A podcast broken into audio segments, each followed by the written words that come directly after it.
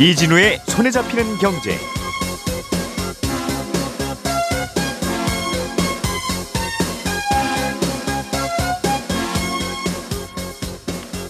안녕하십니까 이진우입니다. 3기 신도시에 입주를 신청한 분들의 사전 청약 결과가 어제 발표됐습니다. 어, 경쟁률이 대략 22대 1 정도 됐고요. 당첨권에 들려면 이게 최소한 지난 16년 넘게 매달 청약 예금을 꼬박꼬박 넣었어야 된다는 결론이 나왔더군요. 잠시 후에 이 내용 자세하게 들어보겠습니다. 우리나라에 살고 있는 국민들은 1년에 한 번씩 주민세라는 세금을 내지요. 보통 8월에 내는데 그런데 이게 어떤 기준으로 걷는 건지 낸 것 같은데 또 고지서가 날라오기도 하고 지역마다 주민세가 다 다른 이유도 뭔지 궁금하다는 한 청취자분의 질문이 있어서 오늘은 이 주민세에 대한 다양한 이야기 들어보겠습니다. 탄소 배출권 거래를 지금은 탄소 배출권이 남거나 또는 필요한 기업들끼리만 하고 있는데 기업이 아닌 제3자도 이 거래에 참여할 수 있게 한다는 보도가 나왔습니다. 이건 왜 이렇게 허용을 하려는 거고 그동안 안 하다가 왜 지금 하려고 하는지 이렇게 되면 또 어떤 변화와 장단점이 있는지 자세하게 살펴보겠습니다. 9월 2일 목요일 손에 잡히는 경제 광고 듣고 바로 시작하겠습니다. 우리가 알던 사실 그 너머를 날카롭게 들여다봅니다. 평일 아침 7시 5분 김종배의 시선 집중.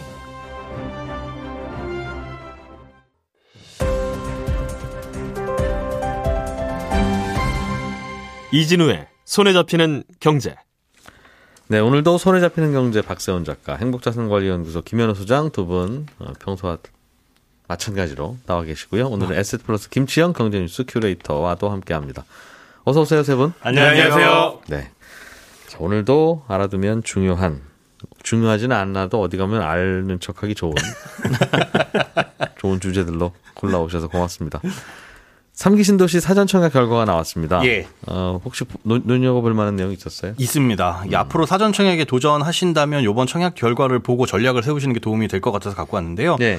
1차 사전 청약은 두 가지입니다. 이제 공공 분양하고 신혼 희망 타운 이렇게 두 가지로 나뉘어 있는데 이 지역은 1차, 2차, 3차가 뭐가 다른 거예요? 아, 요번에 그 택지를 그렇게 구분을 해 놨어요. 지역별로? 네, 그렇습니다. 어, 이번에는 이 동네, 다음에는 저 동네 이렇게. 맞습니다. 예. 아, 요번에는 공공 분양은 인천 계양, 남양주 진접, 성남 복정 이렇게 되어 있고 신혼부부만 들어갈 수 있는 신한 신혼 희망 타운으로만 공급된 곳은 의왕 청계와 위례 이 예. 두 곳이었습니다.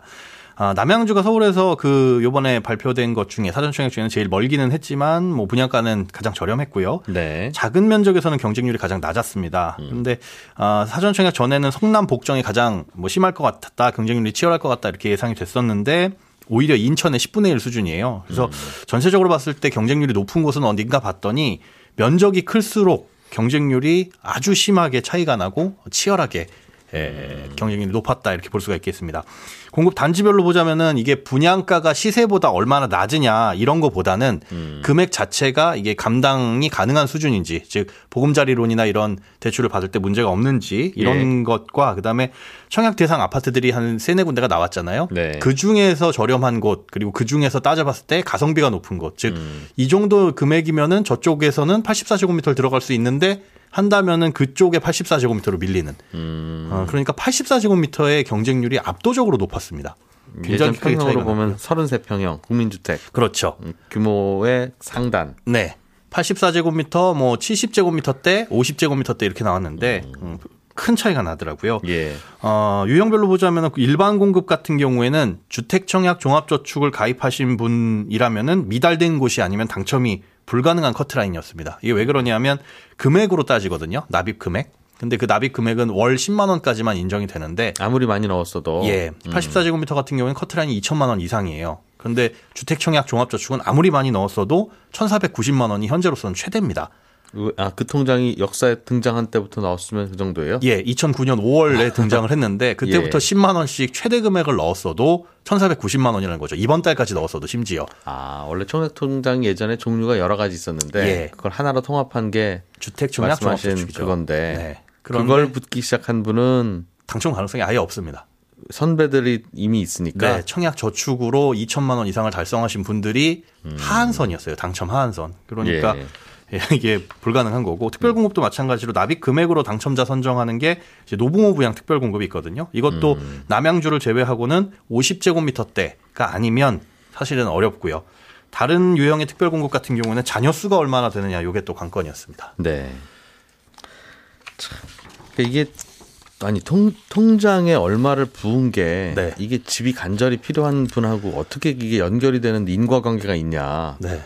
마치 모이세요 한 후에 지난 옷 입은 분부터 돈 이거 집 드리겠습니다 하는 느낌하고 비슷하긴 하잖아요. 네, 그렇습니다. 어. 이 청약제도가 처음에 생겼을 때부터 쭉 이렇게 해왔기 때문에 개편이 개편이 필요하다라는 말은 있지만 이걸 또 갑자기 바꾸게 되면 나 사- 이제껏 이 기준에 맞춰가지고 열심히 해왔는데 이걸 그렇죠. 바꾸면 어떡하냐 하는 그렇죠. 목소리가 분명히 있을 테니까요. 음, 이게 합리적인 기준은 아닌 것 같긴 한데 네. 그거 말고 다른 데는 또 없고 맞습니다. 나눠는 드려야 되는데 그렇다고 싸우게 할 수도 없고 예. 하다 보니 통장을 얼마나 오래 갖고 있었고 부었냐 네. 이거 가지고 결정하는 거예요. 그렇게 됐습니다. 그러면 예. 이런 으, 청약 결과를 바탕으로 다음번 지역에서 청약하시려는 분들은 혹시 어떤 뭐 요령 내지는 말씀하신 표현대로 하면 전략 예.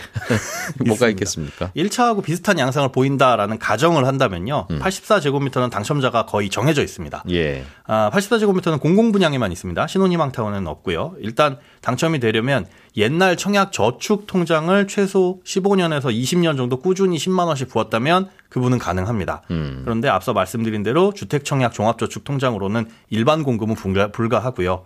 노부모 부양 특별 공급도 당첨 가능성은 84제곱미터는 거의 희박합니다. 일반 공급은 불가하고 특별 공급은 뭐 희박하고 이건 무슨 무슨 구 일반 있죠? 공급은 오로지 납입 금액만 보거든요. 예. 그리고 노부모 부양 특별 공급은 65세 이상 노부모를 3년 이상 부양한 가구에 대해서 그 가구만 추려가지고 또 금액으로 보는데 음. 아, 그러니까 그건 경쟁이 약간 약할 수도 있으니. 네. 그런데 예 살짝 커트라인이 낮기는 예. 하지만 그것도 희박하긴 해요. 예. 신혼부부 특공을 넣으시려는 분들은 333만 기억해 두시면 됩니다. 이 333이 뭐냐면 혼인 3년 이내 예. 그리고 그 지역에 연속 거주 3년 이상 그리고 자녀 3명 이상이면 당첨권이에요.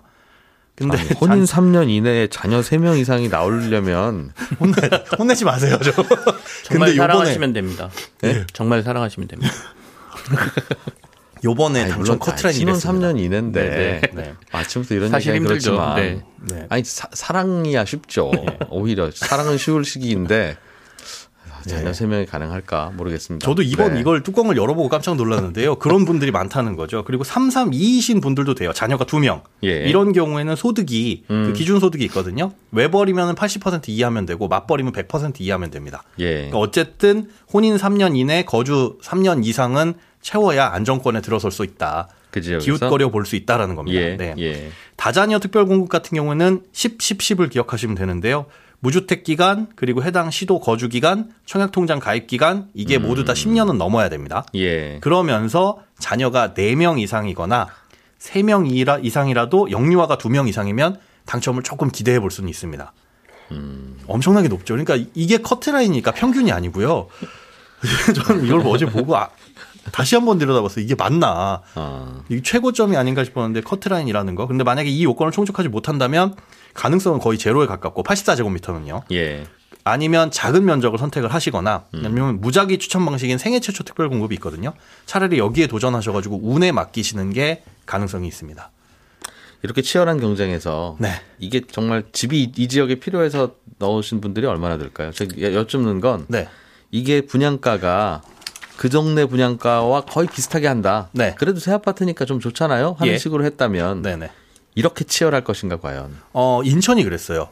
지금 현재 시- 주변 시세보다 그렇게 차이가 안 났거든요. 그래서 여기는 분양가보다 그렇게 싸지 않으니까 인기가 없을 것이다라고 했는데 오히려 그쪽에 더 많이 몰렸습니다. 거기는 왜 그렇게 안 싸게 분양했어요?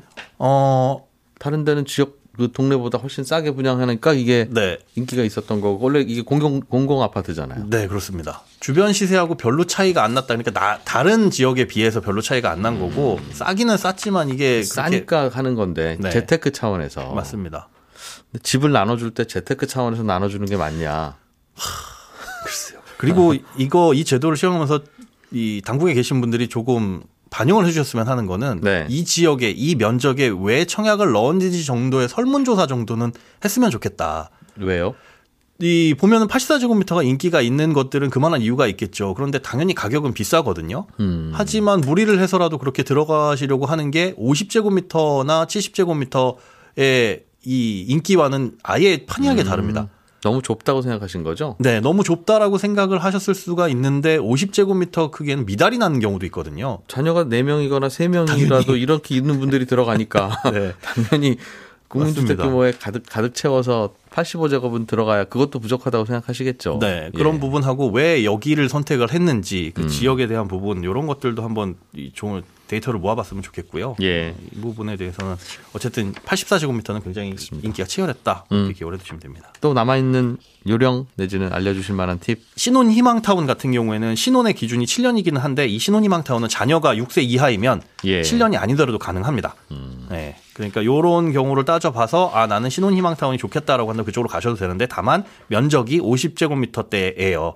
어, 그거를 참고를 하시고 자녀가 한 명이면서 혼인 3년 이내면 공공 분양 쪽이 유리하지만 혼인한 지 오래됐는데 자녀가 6세 이하가 있다. 그러면 신혼 희망타운이 좀 유리합니다. 그러니까 그런 것들을 따져 가지고 둘 중에 하나를 고르시면 신혼 부부들은 고민이 조금 선택지가 더 있습니다. 그래도 신혼부부가 이것저것 여기도 생각해보고 저기도 생각해보고 기준이 있나 봐요. 네, 물량이 조금 더 많고요. 그렇죠? 예. 음, 신혼이기도 하고 다자녀이기도 하고 뭐 그럴 수 있으니까. 네, 그렇습니다. 그래서 신혼은 좋은 거라니까요. 신혼 지난 지가 한참 돼서 자꾸 그런 느낌이 들었어요. 앞으로 사전 청약 일정은 남은 건 언제입니까? 10, 11, 12 이렇게 각 월별로 한 번씩 세 번 남아 있습니다. 음. 요번에 당첨되셨으면 당연히 안 되고요. 당첨 안 됐으면 당첨될 때까지 중복 청약 계속 가능합니다.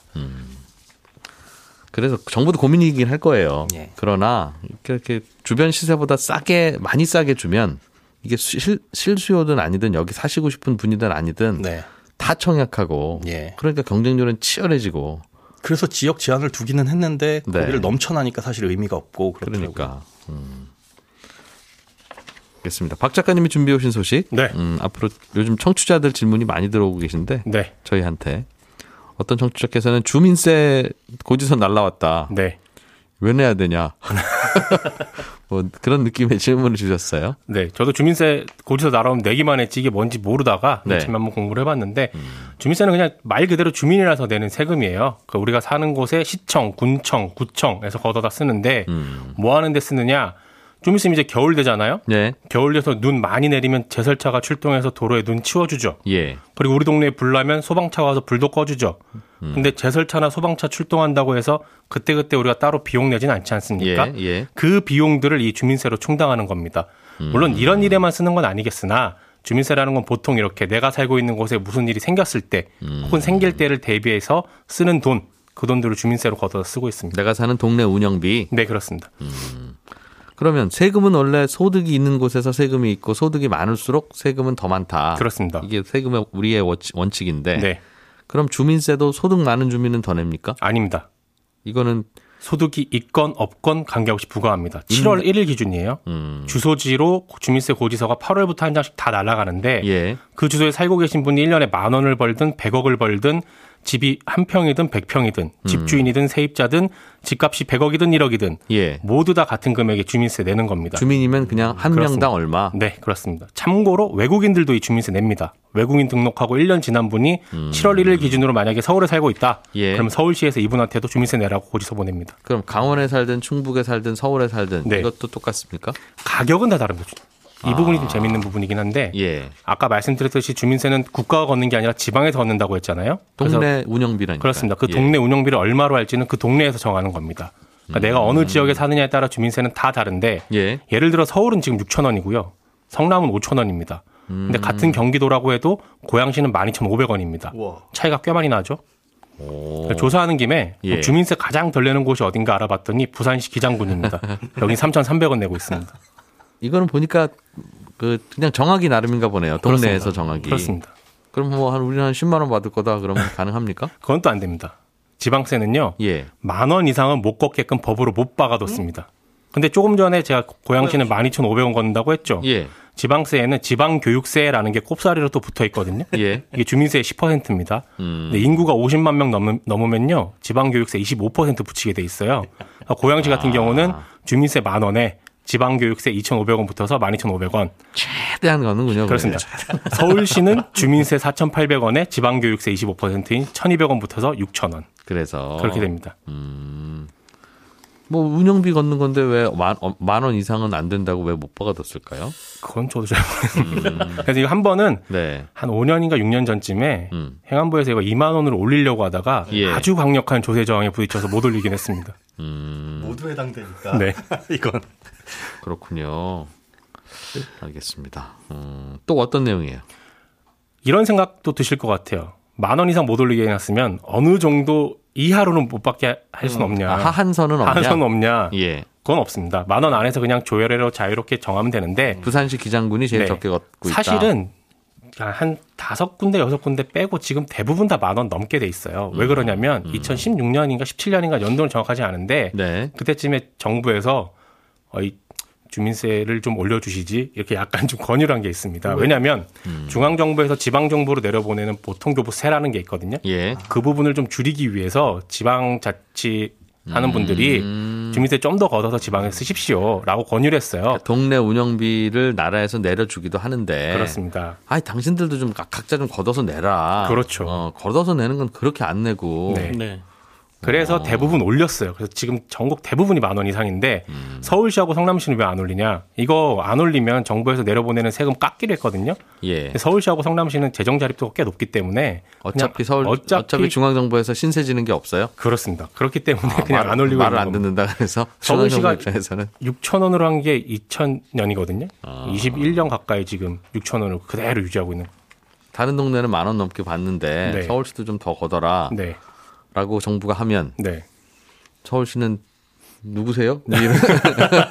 저희 동네 일은 저희가 알아서 하겠습니다. 한다는 거죠. 네. 어, 뭐라고 할 수 있는 방법이 없다. 서울시는. 음, 경기도도 그렇고 네. 알겠습니다. 안 그래도 8112번님께서 주민세 고지서가 또 날라오더라 분명히 냈는데 아. 네. 어 이건 뭡니까? 사업하시는 분들입니다. 사업하시는 분들은 살고 있는 집 기준으로 한 번, 네. 장사하고 있는 가게 기준으로 한 번, 이렇게 두 번 날아가는데 아, 얼마를 내느냐는 개인 사업자냐 법인 사업자냐에 따라 다르고요. 예. 이거 역시도 지자체에 따라서 사율이 다 제각각인데 서울시가 지금 표준 세율을 적용을 하고 있거든요. 예. 그러니까 서울시 기준으로 말씀을 드리면 음, 개인 사업자인 경우는 작년 매출 기준으로 4,800만 원 넘으면 1년에 6만 2,500원 됩니다. 오. 5만 원이 주민세고요. 예. 여기에 지방교육세 25% 12,500원 더 붙는 거고 음. 법인인 경우는 이건 좀 더 복잡한데 네. 작년까지는 법인의 자본금이 얼마냐 그리고 종업원 수가 얼마냐에 따라서 다르게 매겼는데 올해부터는 그냥 법인 자본금에만 매기는 걸로 바뀌었어요. 종업원 수는 이제 신경 안 쓰기로 하고 음. 네. 자본금이 30억 이하는 5만 원, 음, 50억 초과는 20만 원, 네. 30억에서 50억 사이는 10만 원 이렇게 음. 내고 있습니다. 그렇군요. 주민일 때 한 번 내고 네. 주민이 사업을 하면 사업한다고 또 한 번 내고. 그렇습니다. 음. 그리고 예전에는 사실 월급 봉투 떼 내역서 보면은 음. 거기에 주민세 붙어 있었어요. 그거 어떻게 알아요? 되게 옛날 일인데. 예전에 조사하다가 알게. 지금 이거 이름이 바뀌었습니다. 지방소득세라고. 네. 그때는 세 번 내는 기분이었겠어요. 그죠? 그렇습니다. 아. 월급에서 한번 떼고 네. 주민이라고 또 날라오고 네. 사업하면 또 내고. 어, 동네에서 가게 하나 하고 있는데 네. 또 내고. 그렇습니다. 김치영 큐레이터님, 네. 탄소 배출권 거래 시장에 네. 사고 팔고에 필요한 사람 말고 네. 그러니까 일종의 단타나 투기 거래하는 분들도 들어와라 그 말이죠. 단타나 투기 거래하는 분이라고 표현하시면 좀 그렇긴 한데 아니 탄소 배출권이 예. 필요 없는 분이 여기 들어가서 투자, 를 하실 사람도 들어와라 이렇게 표현해 주시면 좋을 것 같습니다. 어쨌든 뭐 워낙 이 탄소 배출권에 대해서는 설명을 많이 드렸으니까 예전에 쓰- 쓰레기 종량제 봉투 뭐 예. 이렇게들 설명드리잖아요. 그러니까 처음부터 종량제 봉투 나눠주고 여기에 맞춰서 탄소 배출해라. 근데 만약에 더 많이 하게 되면 봉투 새로 사서 쓰는데 예. 그 사서 쓰는 게 거래소다 이렇게 보시면 이해가 빠른데요. 음, 지금까지는 그 탄소 배출하는 해당하는 사람들끼리만 거래가 가능하거든요. 근데 이렇게 하다 보니까 시장의 활성화가 좀 안 되고 음흠. 가격 변동이 너무 크다라고 보는 거예요. 그러니까 예. 갑자기 필요할 때는 가격이 올랐다가 또 필요가 없다 그러면 뚝 떨어졌다가 그래서 투자를 원하는 사람들까지도 여기에 넣어주겠다라는 거고 이거는 원래 당초 계획에 있던 겁니다. 그러니까 단계적으로 대상도 넓히고 어, 거래소를 활성화하기 위해서 삼자의 진입도 가능하게 해주겠다는 계획하에 아마 빠르면 뭐 내년쯤에는 삼자 진입이 가능할 거다 이렇게 얘기가 되고 있습니다. 그 탄, 탄소 배출권이 필요한 기업 네. 또는 남는 기업끼리만 만나서 거래하라고 하니까 거래가 거의 잘 안 되는군요. 어, 이게 국가마다 조금씩 다른데요. 지난번에 한번 6월 달에 갑자기 가격이 너무 많이 떨어지고 오른다 가지고 얘기를 한번 드린 적이 있었는데 네. 이게 우리나라가 단계를 3단계로 진행해서 이제 탄소 배출권과 관련된 것들을 진행하고 있는데 음. 이게 단계로 넘어갈 때 2단계에서 할당받은 것들을 2월할 수 있는 게 끝나는 이런 제도가 있어요. 그러니까 3단계로 진입하기 전에는 이걸 다 팔아버리거나 빨리 사거나 해야 되는 경우가 발생하기 때문에 그런 것들과 관련돼서 이벤트가 생기면 가격이 막 급등하고 내리고 막 이러거든요. 그러니까 탄소 것들- 배출권이 그 판매 유효 기간이라는 것도 네네네. 있나 봐요. 그런 것들이 어, 있습니다. 그러니까 그래서 그런 것들을 단계적으로 조금씩 넓혀주고 허용을 하고 있는데 어, 완벽해지기 전까지는 가격 변동이 좀 심한 상황인 거죠. 그것도 왜 그런지 궁금하네요. 어쨌든 저도 탄소 네. 배출권을 사고 팔고 하면서 돈 벌 수 있어요? 아, 아주 시간이 오래 지나면 할 수도 있을 것 같은데 지금은 안 됩니다. 지금은 안 되고요. 삼자가 진입이 허용되더라도 네. 지금은 증권사에 먼저 허용을 한다 이렇게 돼 있거든요. 증권사 법인들만 예. 금융사들만 일단 먼저 진입이 허용될 것 같고요. 예. 어, 증권사들이 이걸 투자용으로 사기 시작하면 그거를 기반으로 해서 어떤 특정 상품 같은 걸 만들 가능성이 음, 탄소. 배출권 ETF나 펀드 네. 만들겠네요, 증권사들이. 네네. 해외에는 이미 탄소 배출권과 관련된 ETF 펀드가 있거든요. 그거 개인들도 그냥 사게 해주지 왜 개인들은 못 사게 막고 증권사한테 사서 군- 중간에 마진 붙이라고 그래요? 어, 아까처럼 일단은 단계적으로 시장이 완벽하게 형성될 때까지는 점점 점차적으로 허용을 해주기 때문에 왜 개인을 못 믿는지 모르겠어요. 증권사도 들여다보면 다 개인 직원들이에요. 그래서 개인들은 일단은 그런 간접 상품으로 먼저 접근을 하셔야 될 것 같아요. 어, 그래서 안 된다 아직은. 네네. 음, 알겠습니다. 그리고 한 가지만 더 간단하게 말씀드리면 예, 예. 어, 탄소 국경세라는 게 지금 도입될 가능성이 좀 있거든요. 그러니까 음. 유럽에서는 워낙 강력하게 탄소 배출권 거래를 하다 보니까 이게 일종의 세금이지 않습니까? 네. 그러니까 왜 우리만 이렇게 많이 부담을 해야 돼? 음. 외국에서 수입한 물건 중에는 탄소 배출 많이 하는데도 돈 덜 낸 애들 있잖아. 그래서 싸게 들어오잖아. 네, 그러면 예. 걔네들한테 세금 물리자는 거거든요. 관세처럼. 네네. 그래서 그것도 어, 변화 중에 하나다 이렇게 기억하시면 될 음. 것 같아요. 그런 변화가 탄소 배출권 시장에서 있다. 네. 예. 예, 박세훈 작가님 방금 들어온 소식 하나만 전해주세요. HMM이 파업 안 하는 걸로 음, 됐습니다. 조금 임금 전에 협상이 타결된 모양이에요. 네, 임금 입장을 8%만 하는 걸로 예. 타결됐습니다. 자, 이어지는 11시 5분 손경제 플러스에서는 최근의 부동산 시장 동향 골고루 한번 짚어보겠습니다. 잠시 후 11시 5분에 뵐게요. 이진우였습니다. 고맙습니다.